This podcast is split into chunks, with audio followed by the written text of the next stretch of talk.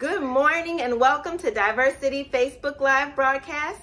I am Pastor Virginia, and welcome from my home to your home. If this is your first time coming to worship with us, praise God and welcome. Like and share. Let's get this out on Facebook so that everyone is able to have a DiverseCity worship experience. Amen. All right, listen, Pastor James has, of course, been studying. He is excited to get into the Word and to teach us. And before he comes and ministers, ministers God's Word, I'm going to ask you to stand up right where you are. If you're driving, please don't stand up. Extend your arms and just begin to worship. We are going to do the call of worship together. I want you to begin to speak God's name. Say the name of Jesus. Wherever you are, start to tell him how awesome he is, how much you love him. Come on, just begin to fill him, fill your room with his praises. We love you, Lord. You are awesome. You are worthy of all the praises. Are y'all doing that at home? I want you to begin to change the atmosphere. I want you to begin to speak life.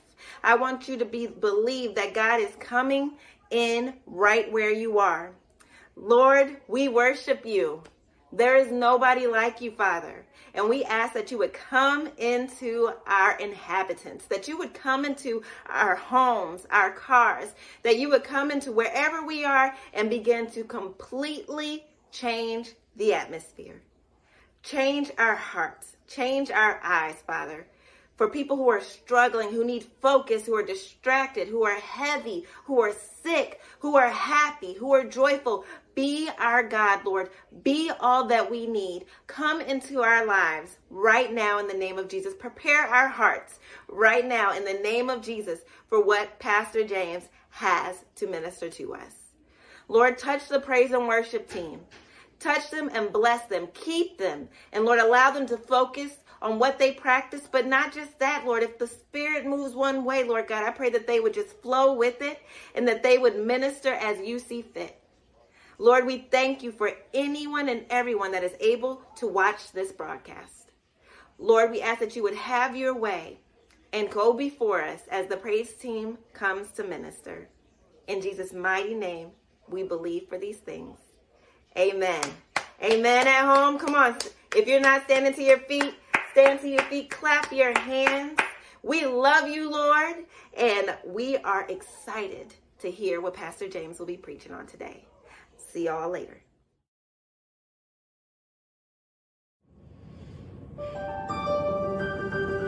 Good morning, DiverseCity Church, and welcome to another opportunity for us to worship the Lord.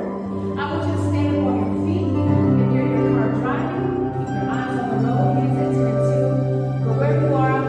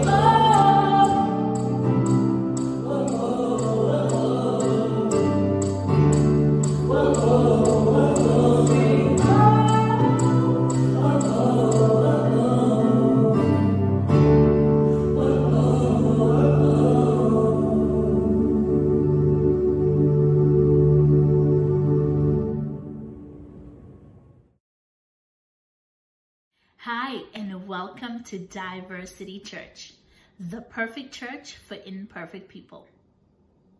I'd like to welcome our DiverseCity partners, first-time guests, and those joining us online. We are so honored that you chose us for your worship experience this morning. Please don't forget to like, share, and ask questions. Well, at DiverseCity, we believe that no matter your background, color of your skin, what you have been through in the past, or your current location, whether you're watching me from the comfort of your own home, in your car, on your phone, wherever you are, it doesn't matter, because we've all gathered together to give who God the glory, honor, and the praise, for he deserves it. Amen. Amen. At this time, I'd like to make you aware of some very important announcements. Well, this week, we want to say Happy New Year to you. We pray that twenty twenty-one will be a blessed year. We pray that you'll prosper and have a wonderful year with your family, and that twenty twenty-one will be a year of reflection, a year of setting your vision and goals of what God has for your family. Don't forget, we have our church fast coming up. Our church fast starts January the fourth through the twenty-fourth. This is a time where we set food aside and we just take time to really, really get in a place with the Lord and to hear what he's saying to us, to write it down, to make it plain, to understand what he wants from us in twenty twenty-one. Church, I am so excited to do this fast with you.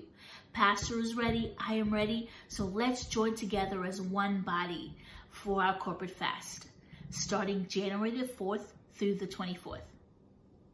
Well, that's all the, the announcements I have for you today. We pray that you have a blessed week, a blessed new year, and a blessed twenty twenty-one.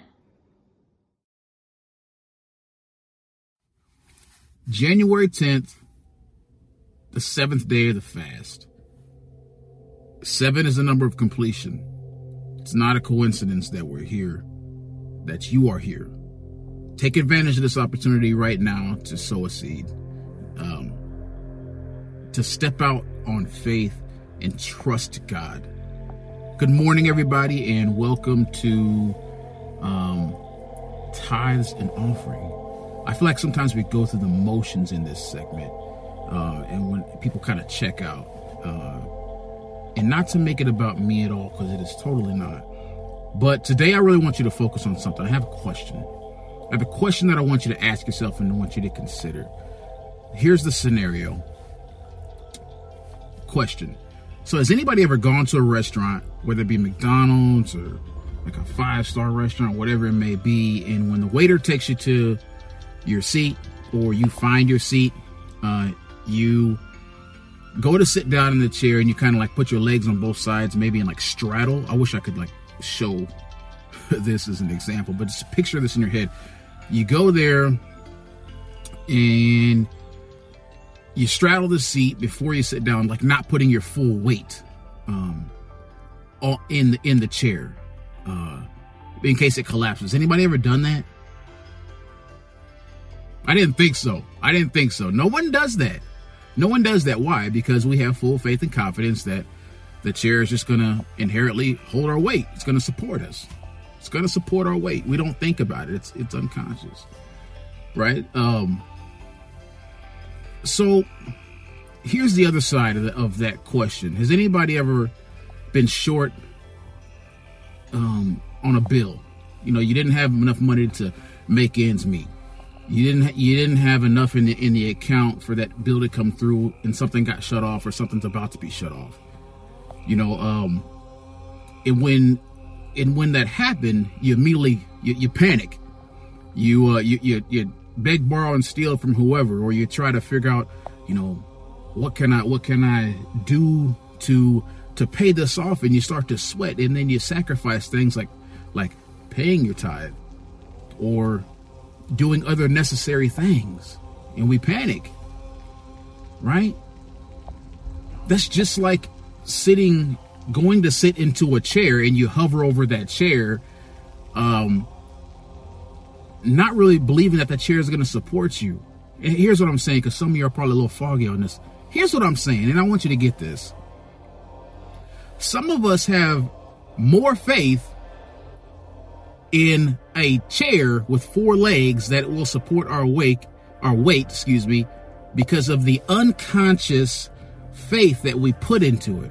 We unconsciously go and sit in a chair thinking that it'll hold our weight.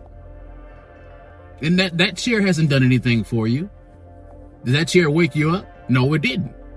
Did that chair uh, uh, heal you last week? That, has that chair done anything for you besides sit there in the corner and expect you to be sit on, sat on? No, it didn't. But why do we treat why why don't we treat God with the same level of faith that we do a chair? Interesting, I know. And that's what I want to get you to see today. Hebrews eleven and one says, "Faith is the substance of things hoped for and evidence of things not seen." Right? And we've all heard that. But I want to encourage you today that, like, know where you need to put your faith in. If you can put that much faith into a chair, put that level of faith and more so in God. So when things aren't going right, and when, and when you don't have enough money, and your stimulus check hasn't come in, And, and whatever it is, you're sick, you lost your job, instead of immediately panicking and straddling both sides of the chair, not supporting it, put your sit back and, and sit down and have full faith and confidence that the God who created you, the God who created life, every single thing, God created the person who created and invented the chair. Come on now. Somebody's got to stay with me on this, because it's going to hit. If not now, then later, that we need to start having more faith and confidence in our Heavenly Father in every situation of life. Doesn't matter what it is, because He is the creator. He is in control. Faith is the is the substance of things hoped for and the evidence of things not seen. Rest assured that your Heavenly Father, the God who sits on the throne, is in control. He knows your issues, and you can just ah, sit back and have faith that he's going to take care of your problem. Man, yay for that. That's good stuff. Thank you, Holy Spirit. Um, so anyway, text the word diverse to seven three two five six or go to diverse city dot church, scroll down to the donate tab and give that way, or you can mail it into thirty-two oh one Itasca Street. Join me in prayer. Heavenly Father, I thank you for this time. Lord God, I ask that you would just bless us today. Father, I ask that, I ask that you would increase our measure of faith, Lord, that you would help us to understand that you are in control of all things, despite what's going on in the world. Father, we can have more faith um, in you than we do in a simple chair. God, if we believe that's going to hold us up, Father, I believe that you are going to hold us up and sustain us no matter what comes. Father, I ask you to bless us, be with us, and I thank you, God, for this time. Be encouraged, saints, as we say amen, and jump back into praise and worship and enjoy the rest of service. We're here for you. God bless you.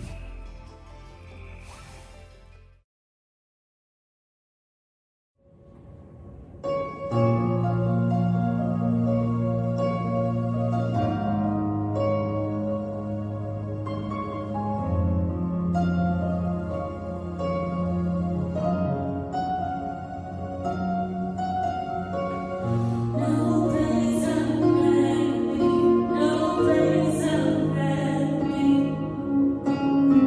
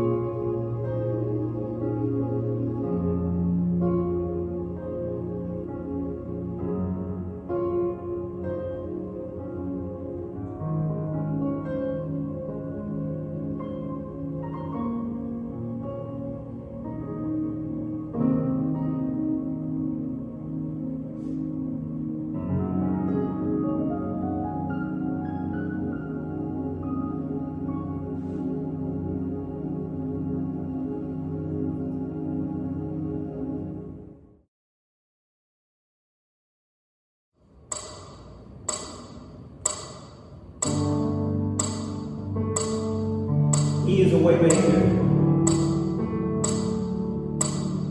As we sing this song, we encourage you to begin to lay everything at the feet of Jesus. The Word of God says, cast your cares on Him because He cares for you. He'll take it all.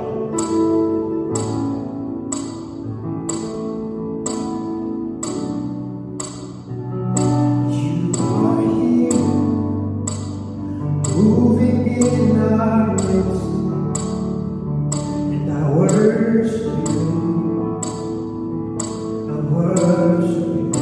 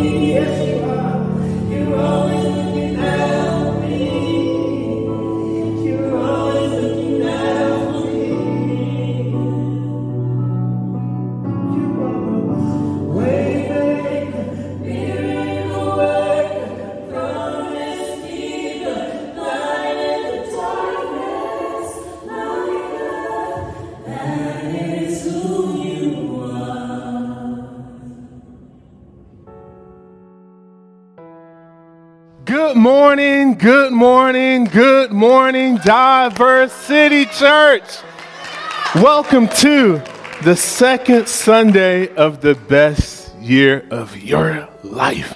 I am excited to be here today. I believe without a shadow of a doubt, if you made it through twenty twenty, that this can be your year of fulfillment, that this can be your year where you flourish, and that this can be your year where you are fruitful. If you agree, put amen in the comments right now.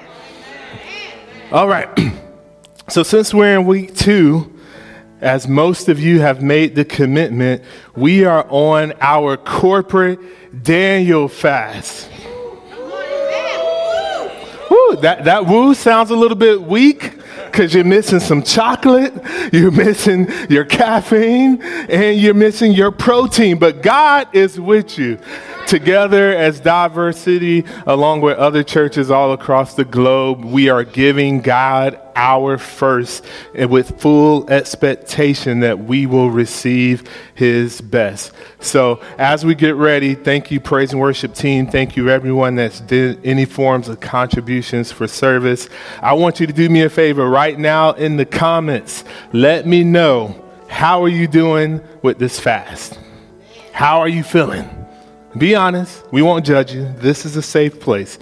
Let me know how you're doing it with the fast. You still hungry to the point that you hangry? Let me know how you're doing. Come on, right now in the comments, let me know, what do you believe in God for? What is your purpose? What is your expectation? If God is speaking to you, let me know right now in the comments.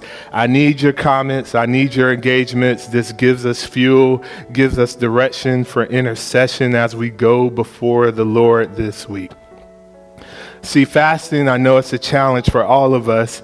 And as you heard in the definition last week, that fasting is our way to demonstrate to God and ourselves that we are serious about our relationship with him.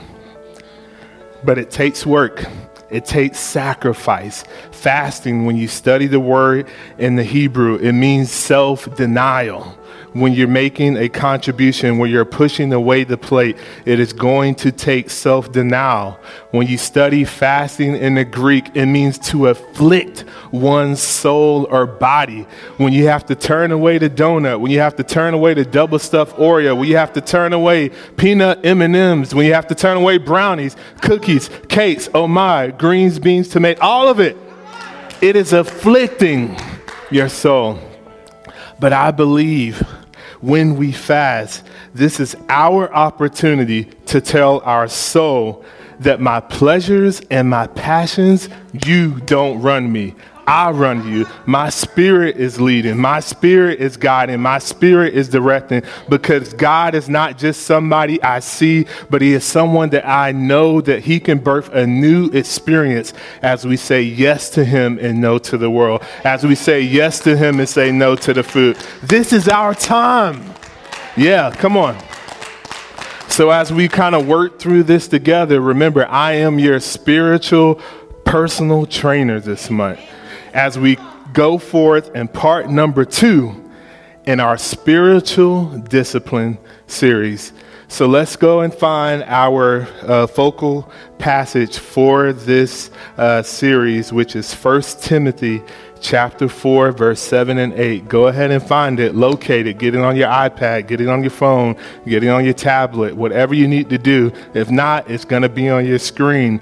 First Timothy chapter four, verse seven and eight, and we're going to read it from the Good News Translation.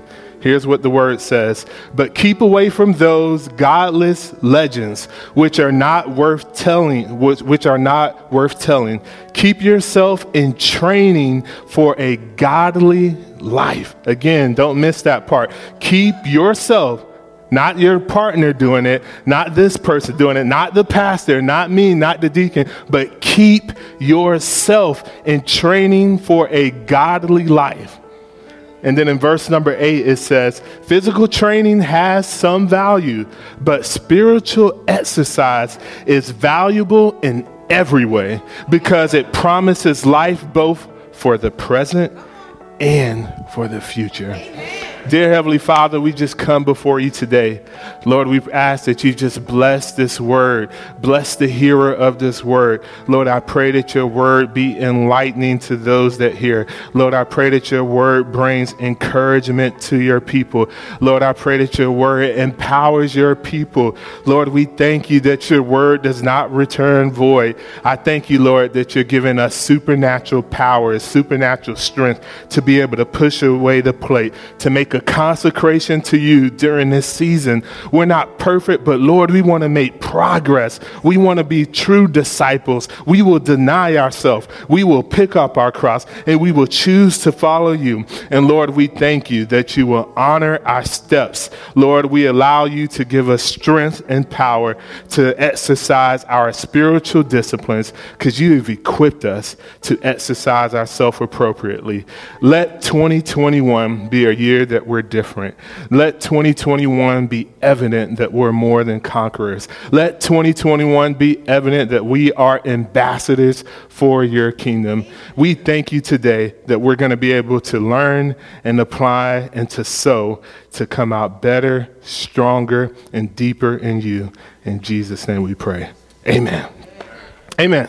So here we go. So, spiritual training. As we discussed last week, there are two types of disciplines as believers that we all have to engage in, Papa John. There's the discipline of abstinence, say abstinence, and the discipline of engagement, say engagement. engagement. Just like working out, if you want to lose weight, abstinence. There are certain things that we can't eat. There are certain restaurants you should just avoid. There are certain things that you should not buy at the grocery store if you're committed to physical discipline.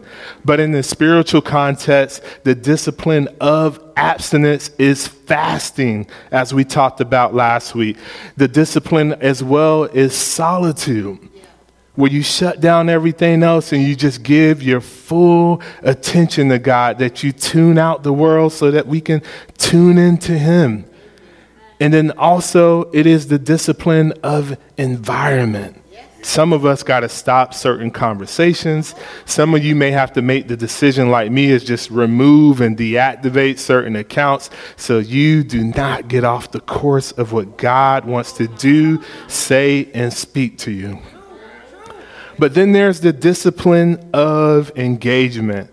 See, when we want to lose weight, there are certain things that we have to eat. Fruits, vegetables, all of this wonderful stuff. You probably can drink a gallon of water. There are certain things you may not like. It may not taste good, but it's good for you. But we do it because we are exercising ourselves into a certain type of body, a certain type of shape, not just in the natural, but in the spiritual. And then spiritual engagements, it requires prayer.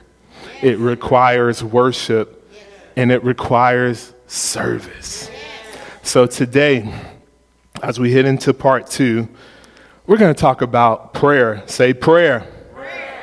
Prayer.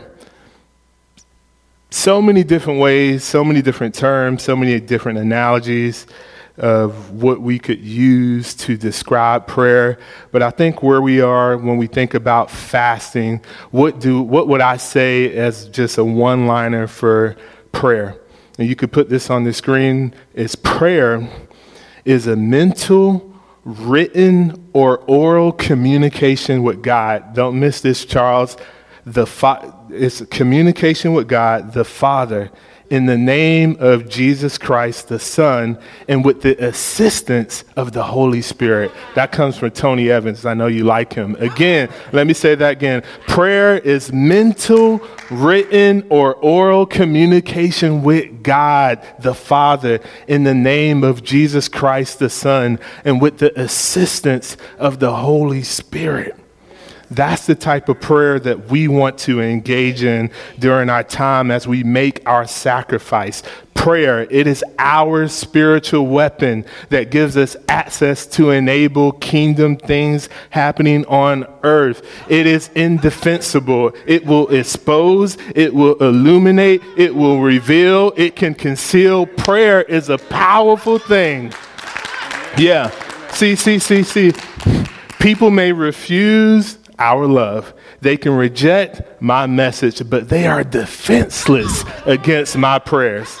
You may not like me. You may not want to come to church. You may be waiting on a vaccine, but my prayers can touch your heart. My prayers can change your mind. Our prayers can shift the king's heart, and it can turn it to and fro however he wants. That's the kind of prayer that we're doing. We do it in Jesus' name, and we allow the Holy Spirit to get to work. Say, get to work. Come on, come on. But statistics will tell you that most Christians don't pray every day. Statistics will tell you that most Christians do not even pray for even five minutes. So we have all of this power, but what's going on? We have all of this power, but why aren't we talking to him? And pandemics don't make those statistics better. If we can be honest, it's become worse. And see, when you think about prayer, all forms of spiritual discipline sits on prayer. Come on, come on. Like fasting's good, solitude's good, worship's good, service is good, but it has to sit on prayer. It has to sit on our relationship with God. That's right. That's right. See, prayer is like when we work out, it's like legs day. I hate legs day. I'm straight up. And we go to the gym, we see a lot of people with big glamour muscles, a big fat juicy neck that's about twenty inch, inch on your neck, on your shirt size, and they got chicken legs because they skip leg day. And God is saying, I know a lot of believers that are walking around with no balance, can barely hand on, they're double-minded, they're unstable in all their ways because they have skipped the quintessential leg day, the biggest muscle in our body, the muscle that gives us balance, the muscle that gives us power, the muscle that gives us endurance, the muscle that stimulates our metabolism. You can't do this life with God without prayer. See, communication, no relationship lasts without communication. Communication is the lifeblood of every relationship. If you don't have a relationship with your kids, are you communicating? If your relationship and your marriage is weak, are you communicating? One of the things about dealing in a social distance environment, the question is, how do we as a church, how do we as a people still communicate? Yeah. Yeah.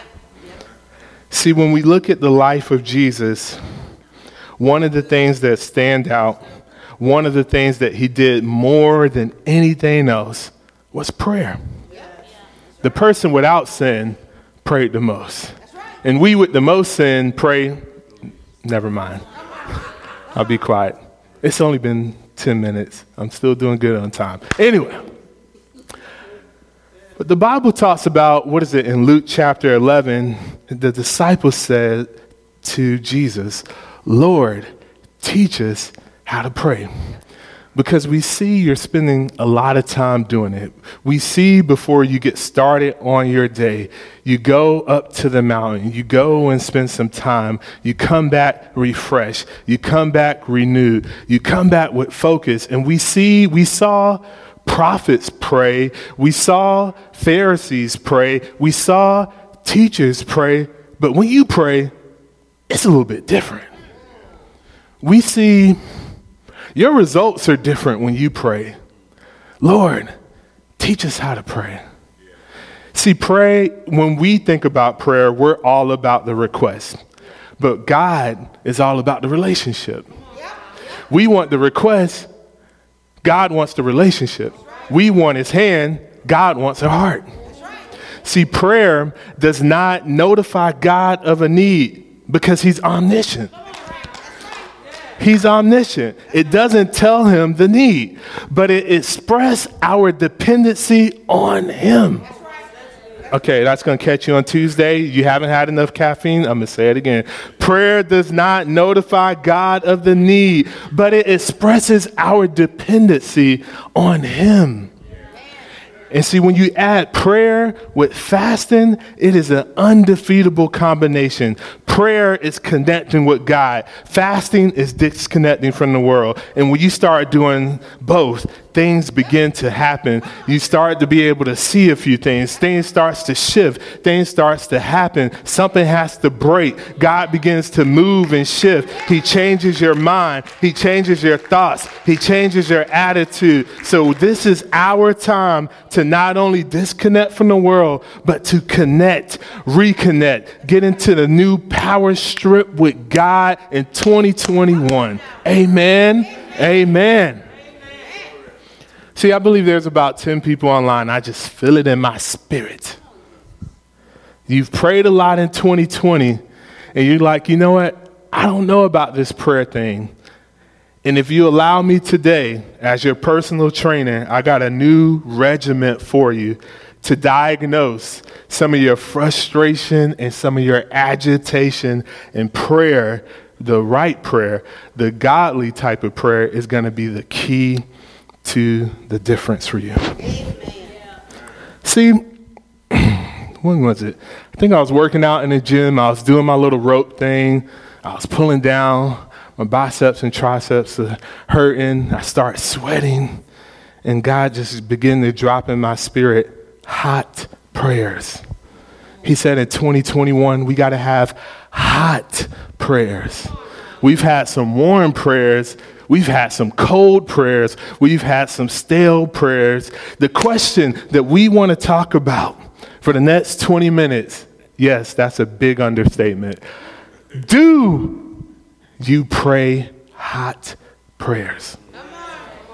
See, because the Bible talks about in James chapter four, some of the things that we did not get answered in twenty twenty is because we prayed with the wrong motives, because it was all about our pleasures, that it was more self-focused versus God-focused, and God is saying that is not a hot prayer. So let's kind of look at this real quick. Go to your least favorite book, Revelations.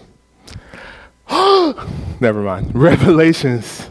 Go ahead to Revelations chapter three, because I really believe as we're in this last era, this last day of the church and all that we've experienced and all that we have been through, that God begins to expose and show something that I believe that's going to speak to your spirit today. Again, let's go to Revelations chapter three.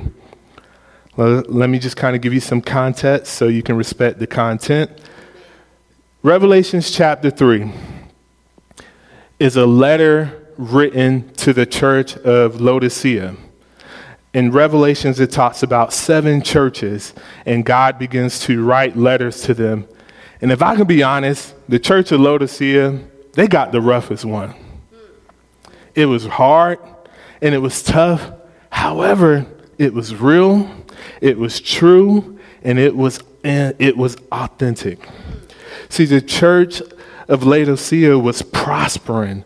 The church of Laodicea was doing well, and God begins to challenge them and says, you know what? You're praying warm prayers. You're praying cold prayers. And the only way it's going to become a heart prayer if we deal with your attitude. The only way it's going to become a heart, a, a hot prayer is if we deal with your heart posture in twenty twenty-one. I know you said a lot of stuff in twenty twenty, and you've already repented for it. And just because you suppressed it, now we got to deal with it if you want to move forward. God is saying we got to deal with the heart.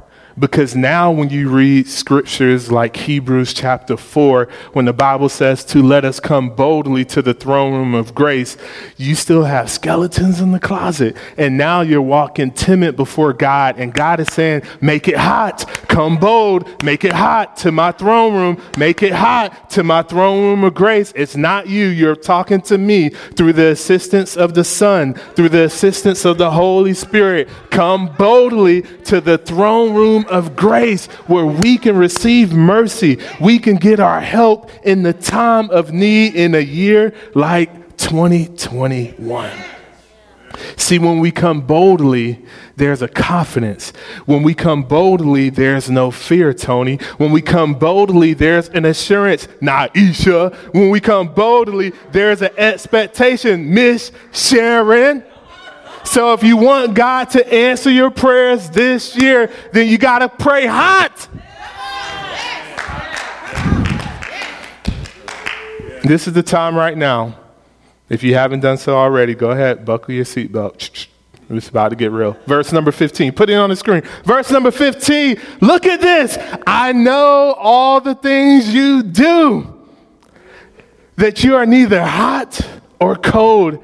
I wish you were one or the other. Verse number sixteen, it says, but since you are lukewarm water, neither hot or cold, I will spit you out of my mouth. That is God talking. Woo. Wow. He said, you got to make a decision. Who you going to serve? You with me or not?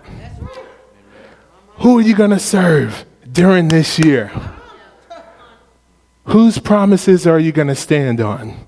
Are you going to stand on promises or problems? Which one? Pick one.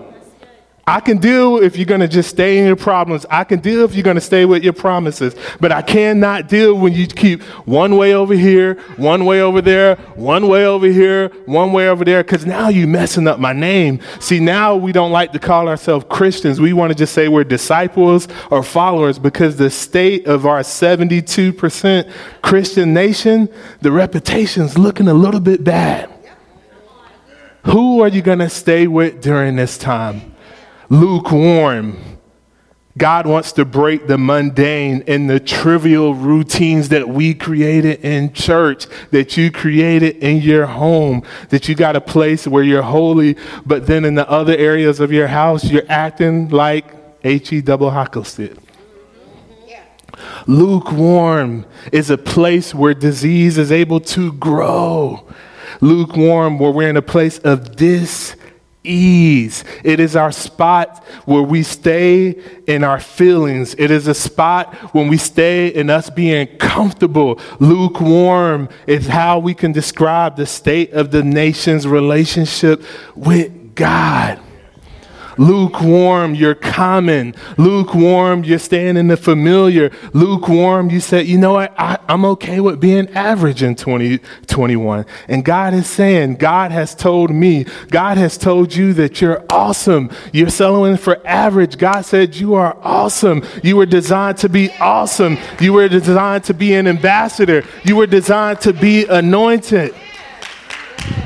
See, our problem is we, we get caught up in following man's metrics versus God's design. And there is a difference. Man's metric said, you need this, you need that, you got to have this, you got to have this house, you got to have two cars, you got to have a dog, you have to have a white picket fence. And God is saying, I could take all of that down. You got to follow God. God has to lead you. God has to guide you. God has to show you what you need to do. For God, you have to fully accept and fully believe everything that he has said about you. You are awesome. God said you are fearfully and wonderfully. Amen. Come on, God. God said that we were created in his what? Amen. Come on now. God said we are not the tail, but we are the what? Come on now. Do you believe it? Because if you believe the other side, you are lukewarm. If you believe the other side, you're missing on your dominion. If you believe the other side, you're living without power. But, but, but, Pastor James, this year, you're going to have to make a decision.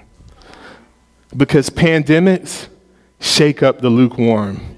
Pandemics shake up the phony. Pandemics shake up the religious. You can't just keep double-dutching, playing both sides. Oh, heads or tail. No, pick who you're going to serve, who you're going to roll with. Don't go too fast. Lukewarm. You know what's right, and you decide to do other stuff. Lukewarm, you know better, but you don't want to do better. Lukewarm, you're okay with stepping in, but you don't want to risk too much. And God is saying when we look at this church that he is not impressed with our deeds. Amen. Lukewarm. Where are you today? Lukewarm when we only make requests and we forget the relationship. Lukewarm when God is becoming a sugar daddy, when God becomes Santa, when God is saying, I don't care about your sacrifices. He wants your heart. twenty twenty-one, will you give him your heart? Are you praying hot prayers? Are you praying prayers that catch fire? Yeah, that's right. Yeah. God told the prophet Nathan, Pastor Aldine, and Kevin, since you're back there, that man looks on the outside, but God looks at the heart. He doesn't care about your position, but God cares about your posture. twenty twenty-one has been a testing and challenging time for all of us on different stages and on different levels. And God is saying, let's get it right. Let's make it fast. I'm willing to give you a clean start because in my secret place, it is hot. Hot prayers. Hot prayers. See, when water is hot, it can be used for cleansing and purifying. And if water is cold, at least it's refreshing. You know, the Bible does say sin is good for a season. It's refreshing. Party over here. But lukewarm carries no value. Come on, raise your hand in your comments if you like lukewarm coffee. You got to make a decision. Make that thing hot or put some ice cubes in it. I don't want lukewarm coffee. I don't want lukewarm tea. I do not want lukewarm food. And I definitely on January twenty-fifth do not want a lukewarm hot chocolate, Chip-a-hoy, cookies, brownies, and a donut at Dunkin' Donuts with the red sign on the outside. Make it hot. Okay, back in the spirit. Lukewarm is a place of danger. Lukewarm is when we're more self-righteous versus selfless. Lukewarm is where we can say we love God, but we're full of pride. Lukewarm, as the Bible talks about in Romans chapter seven, that the things I want to do, I struggle with, but the things I don't want to do, I'm pretty good at it. Matter of fact, that's my normal practice. And God is saying, shift over, get hot. And if I can be honest, as a pastor, some of you, it's not a matter of being self-righteous or dealing with pride. But for me, God, I begin to cool down because I got tired. Yeah. When are we going to open? When are we not going to open? What's going to go on with the church? Am I going to catch the virus? And it began to drain me. So my time of prayer, my time of spending time with him, it was going up. I was saying all of the right things, but it wasn't hot. Yes. Yeah.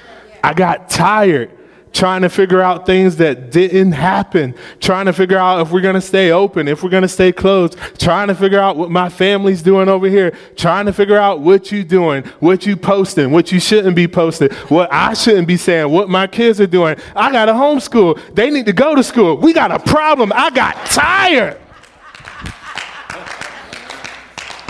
vis-a-vis, or we get distracted, however you want to spin it. If you fall into a state of being tired or distracted, your prayers, your relationship, your time with God, the temperature just begin to turn down. And when you begin to make your petitions before him, it's just not as hot as it used to be.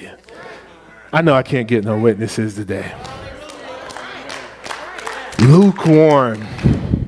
And God told me twenty twenty-one, this may not be for the church, but it's for me. Rest. Rest. Continue to work, but rest. Matter of fact, you tired because you tried to do too much versus resting and allowing me to work. Rest. Some of y'all need to rest. Some of y'all need to get busy because y'all ain't doing nothing. But there's a few of you that are trying to do so much. Being the God to this person. Being the God to that person. Being this pastor. Being this minister. And God said to rest. Pray and rest. Pray and trust me. Rest. Do not overextend yourself in this season. Rest. Come on, put rest in the comments right now. Rest, rest, rest. If you rest, he will work. God created on six days and on the seventh day, he rested. He wasn't tired. He couldn't do, he could have did more, but he knew as he led to be an example that we have to learn how to rest. I know it's not popular, but some of you need to sleep more. Some of you need to build in a sabbatical because you're working, trying to do out, and you're becoming like the church of Laodicea and say, but look at all this stuff I got. Isn't it nice? It's paid off. Look at my promotion. And God is saying, you are lukewarm. And now your heart, because you want validation from the stuff versus your Savior. Come on, you got to rest. twenty twenty-one, yeah, I know it's tight. I'm just adding forty-five cats here, forty-five cats there. It's about to get heavier. You got to go push. Rest. Rest, Pastor James. Be still and know that I am God. Rest, LaWanda. Be still and know that he is God. Rest, Charles. Cast your cares upon him because he will care for you. Rest, Papa John. All who labor and who are heavy laden burden, I will give you. Come on. Rest. Don't overwork yourself. Rest. Rest in God's promises. There are seven thousand promises in the Bible, but it's not going to cause you to do it. But you got to rest in his word. You got to rest in his will. You got to rest in his plans, and he will hear it if it's coming in hot. Andy Mineo, coming in hot. Anyway, never mind. twenty twenty-one. Is a year for our church to be hot. That's not a numerical thing, but it's about an environment. It is about a presence, because everything lukewarm that comes in here should die. Everything lukewarm has to go away. And if you're going to make a decision today, you got to shift out of the place of being lukewarm. It is toxic. It is affecting other people. And God is saying, make a decision. twenty twenty-one, what we going to do? twenty twenty-one, are you ready to get serious about kingdom business? Okay, I stepped on a lot of toes. Verse number seventeen, it's going to get worse. Sorry. Verse number seventeen, put this on the screen. It says, you say, I am rich. I have everything I want. I don't need a thing. Hmm. And you don't realize that you are a wreck and miserable and poor and blind and naked. That's what the text said. Say it one more time. Okay, it says, you say, I am rich. I have everything I want. I don't need anything. And you don't realize this is God is saying. You're a wreck. You are miserable. You are poor. And you are blind because you are lukewarm. Yeah. See, what do we see here? A strong contradiction between the standard of man versus the standard of God. See, this is what happens when we're going after the pursuit of happiness, the pursuit of pleasure versus the pursuit of joy and the produce the fruit of peace. There's a contradiction going on here. See, it just really hit me wrong when he said, you're blind. Matter of fact, you're naked. You're exposed. You're in a danger zone place. See, your deeds as a believer will be hot or cold based on your heart posture. God wants your life to be transformed. Stay with me, go down. Come on. Your deeds have to be re-examined, because if you're doing it from a place of lukewarm, you're only going to get limited joy. You're only going to get limited love. You're only going to get limited peace. But when it becomes hot, it becomes lasting. It's not something that you have to fight for. It's not coming from the outside, but it comes from the inside. Lukewarm says, I want to go to church, but have you given your life to the Lord? Lukewarm says, I'm doing better than them. Lukewarm says, my bank account is fatter than them. Lukewarm says, my wife is hotter than yours. Lukewarm says, you lost your job and I still got mine. Lukewarm says, I got more likes, I got more followers. Lukewarm says, I got my bank account is deeper than yours. Lukewarm says that my kids are doing better than school, and you got to ch- ch- check the heart. But if we want to stay hot, we don't compare to other people. Jesus becomes our standard.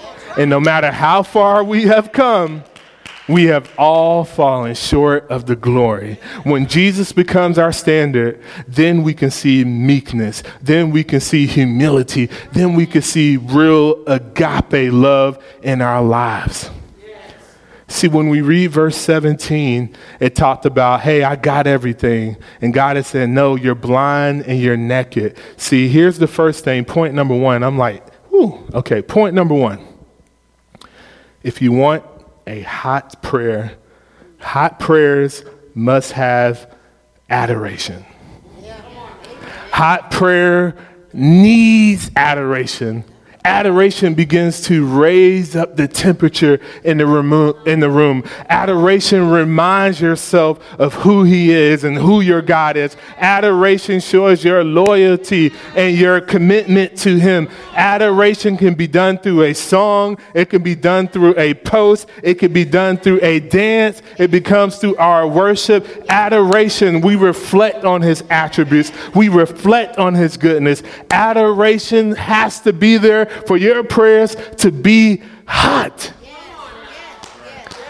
See, I'm not trying to minimize or dilute your experience in twenty twenty. Pay attention to what God is doing. See, twenty twenty, you say, you know what? I don't have a lot of reasons to praise God. Can I submit to you today that your good days still outweigh your bad days? You should praise God, not for what he did do, but the things that he didn't do. That accident that didn't happen, that person that didn't die, the time that you should have got coronavirus and he blocked it.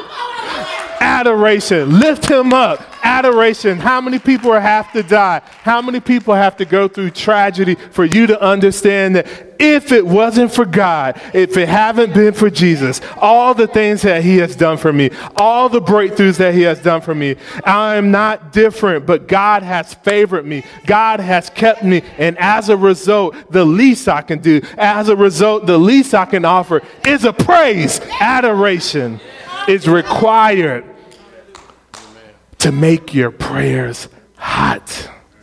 Adoration. When you get in that time of praise and worship and reflecting on who he is, you begin to experience and see his holiness. And as a result, I get hot. My hands start shaking. I start thinking about his love. I start thinking about his mercy. I start thinking about his goodness. I start thinking about his power. And things begin to change. Hot prayers need adoration. Come on, put that in the comments. I need to get my adoration up today. Come on. Verse number eighteen. Okay. Verse number eighteen. The Bible says this. Come on, check this out. Don't miss this. It says, so I advise you to buy gold from me, gold that has been purified by fire, then you will be rich. Also buy white garments from me, so you will not, so you will not be shamed by your nakedness. This is the glory of God. And ointment for your eyes, so you will be able to see. See, point number two. Hot prayers in the refiner fire. Hot prayers need confession. Yeah. Yeah. Think about that. It is the confession when we can give our ashes and he turns it into beauty. It is in confession where we submit our clay and we turn it over to the potter. It is our confession of sin when we can be real, not the fake repentance because you had an emotional experience in church, but when it's real confession, real repentance, when we begin to admit, we begin to realize that the things that he said, I am off the mark. The things that he told me I should do, I messed up. It is my sin. It is my iniquity. It is my transgression. Whatever it is, sin to miss the mark. Iniquity, I know better, but I messed up. Transgression, I know better, and I can't stop doing it. God said, make a confession, and I will make it hot. Make a confession, and I can refine it in the fire. This is hard for a lot of people because we doing well all by ourselves. It is hard for a lot of people because we just read up on another six hundred dollars. It is hard for a lot of us to be transparent, not just on our actions, but here's the hard part for men's, about our feelings and our emotions. See, we like to repent for stuff of what we what we done or what we got caught doing. But have you been real with God about your emotions? Like, have you had authentic conversations with him about the things you would like to do, but you know a little bit better, about the feelings of how twenty twenty really made you feel? I know when you see people and you say, bless the Lord, I am highly favored, everything is going well, but have you had a moment to really confess to God how you really feel? I'm going to bring up a text, and it really wrecked me about yesterday, and I need you to find this, because we're going to look at the life of David. When we see a man after God's own heart, but we know he got issues. We know when he was getting ready to die and they wanted to test to see if he was dead, they put a naked woman in his bed just to make sure, because David used to get around on the get down. But David, a man after God's own heart, what makes him different is that he got real and he got authentic, and David's prayers were hot. Go ahead and find Psalms chapter one or one hundred nine, and we're going to read from the English Standard Version.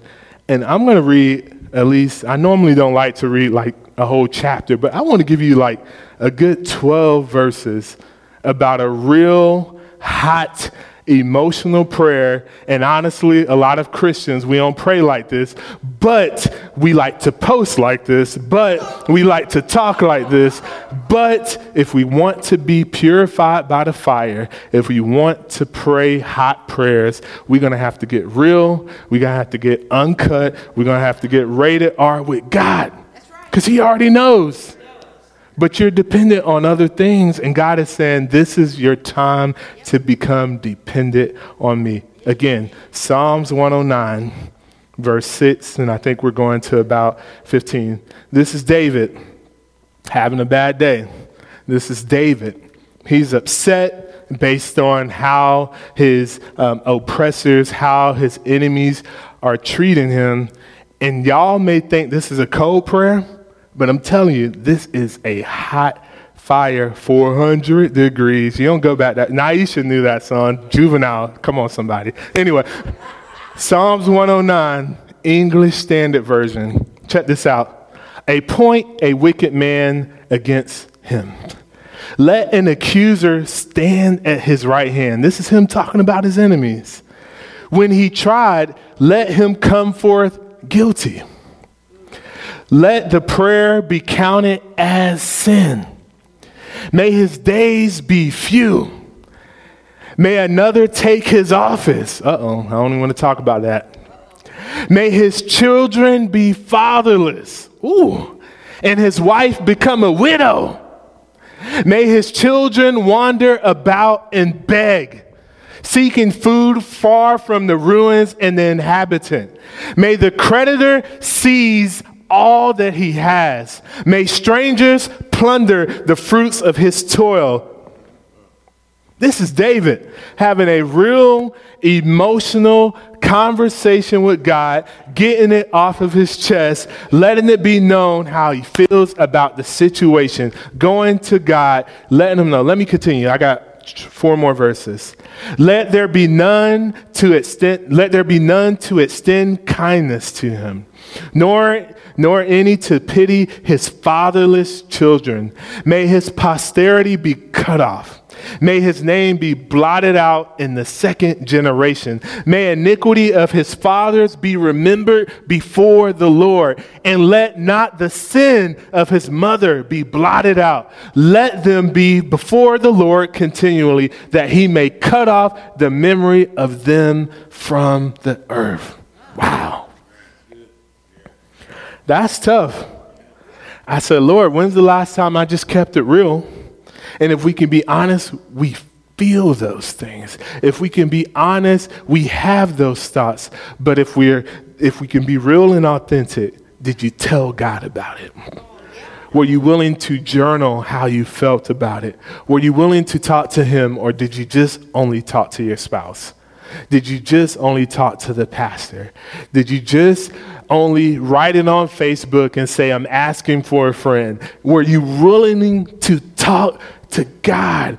This is our time to exercise ourselves into godliness. And God is saying, stop confessing over here. Stop confessing over there. Stop confessing behind. But God is saying, look up and confess it to me. I can deal with it. I can handle it. I am omnipresent. I am omniscient. I can help you get through this, but you're suppressing it and you think you're more holy and you're becoming the church of Laodicea. And God is saying it needs to be refined. It needs to be purified. And that only happens when you give it to him.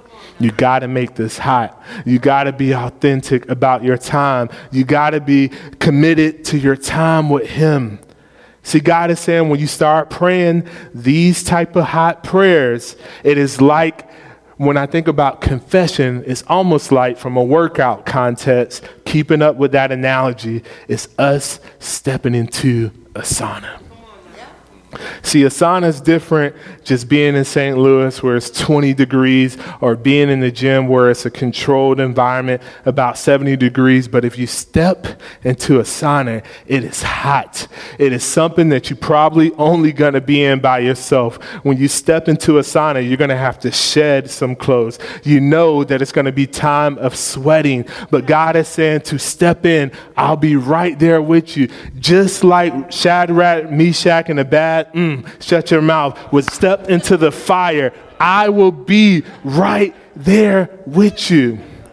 See, in the sauna, in your confession booth with him, a sauna improves our overall health, our overall wellness, and our performance. A sauna helps us to aid in the intense physical activities that we experience in this world. A sauna begins to flush our toxins and the sweating things that try to stick on us throughout the day. A sauna improves to renew our mind, to help our brain health and activity. A sauna relieves stress as we cast aside the weight, not only sin, but the weight that easily besets us. A sauna cleanses our skin. A sauna helps our metabolism. Our sauna does automatic regulation to get us right back in the right place, in the right state. But we run from the sauna because it's hot.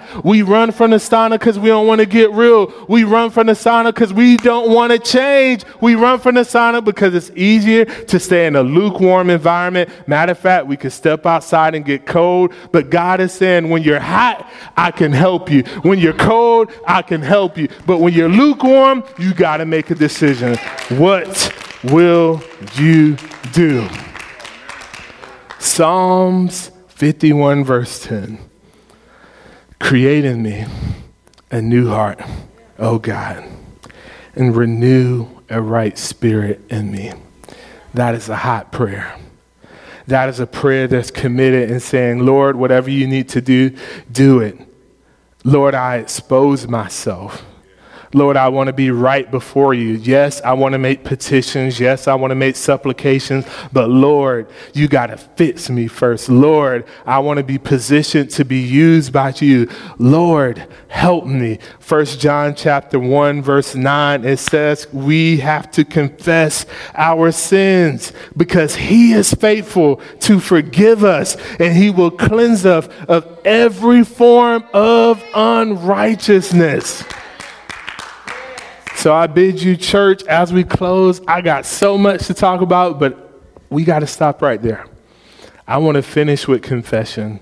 I'm praying that this week during the fast, beyond eating your oatmeal, beyond eating your vegetables, beyond eating your fruit, that this becomes a week that as we've tuned out the world and tuned into God, that you restore your relationship with him.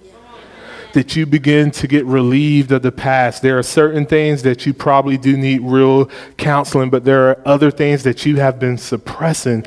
And during the fast, I'm asking God to bring it up. I'm asking God to expose it so we can deal with it, so you can walk into twenty twenty-one hot.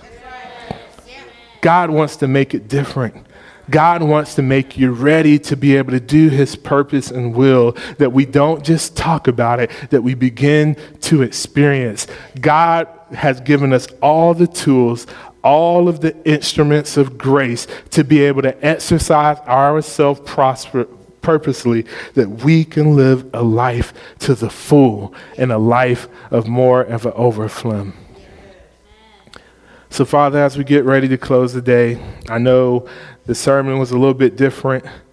It was challenging.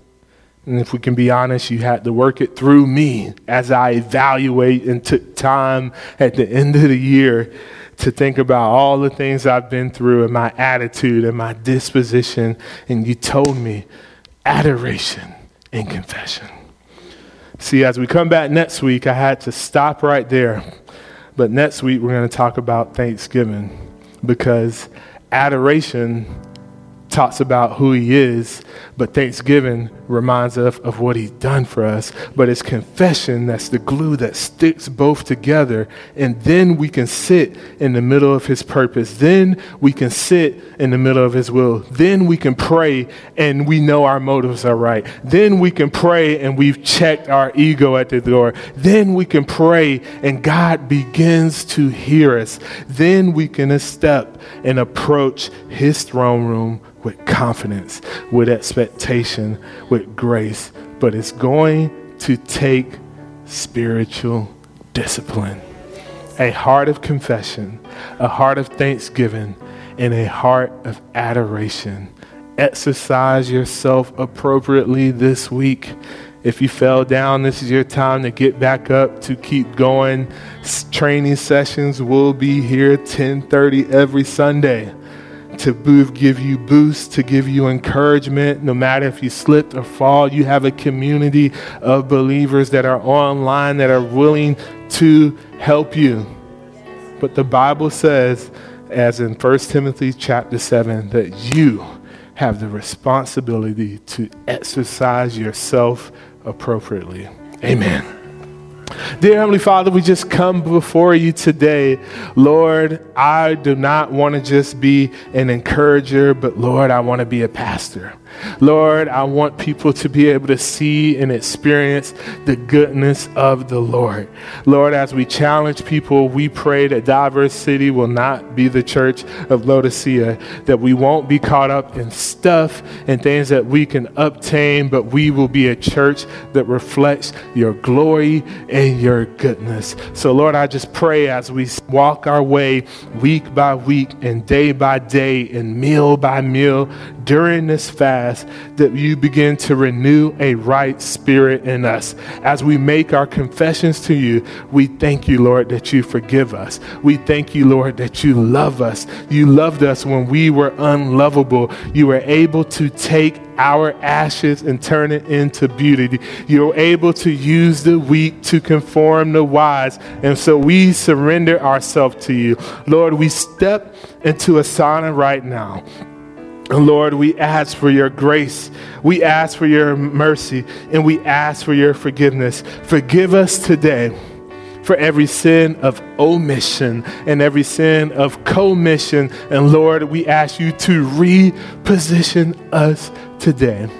Lord, we thank you that we've made it this far. Lord, we thank you that the best is yet to come. So, Father, today as a church and as an individual, I choose to follow you. I choose to exercise myself appropriately. I choose to push away the plate.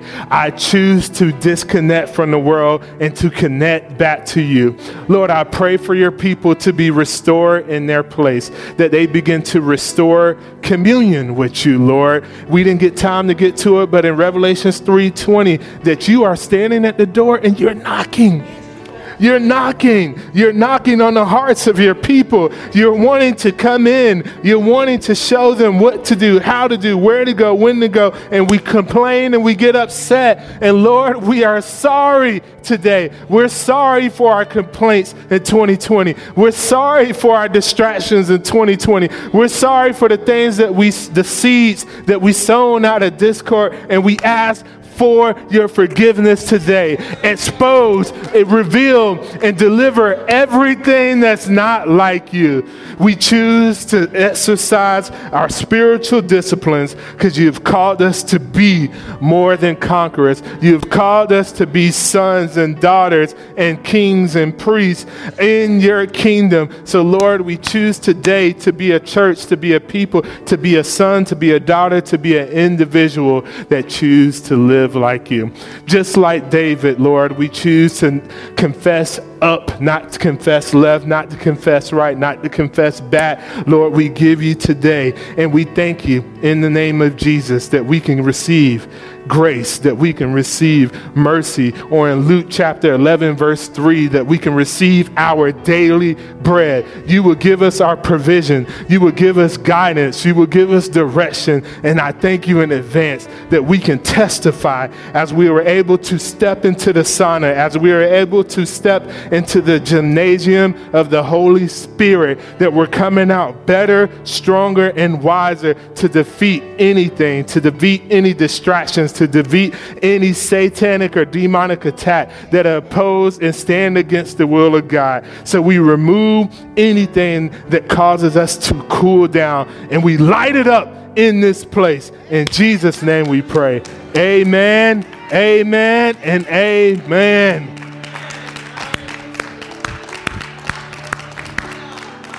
Amen. All right, DiverseCity. We have finished one quarter of the fast. Let's keep going. We can do this together. Listen, when I come into twenty twenty, I say, why not? Why not go for it? Why not see if we give our life to God, what he can do? You owe it to yourself. Matter of fact, you owe it to your family. You owe it to your children. You owe it to your spouse to be able to walk according to the plans and the purposes of God. So you have a church here of diversity, of no conditions, no judgment, just love, that we can believe that you are righteous even though you fell down. But today, make a conscious decision in your heart to get back up again. Join us every day. We're coming with daily motivation and inspiration to get you kick-started on your day as we do this fast together. And we will see you next weekend for part three of Spiritual Disciplines. Take care. God bless. We love you.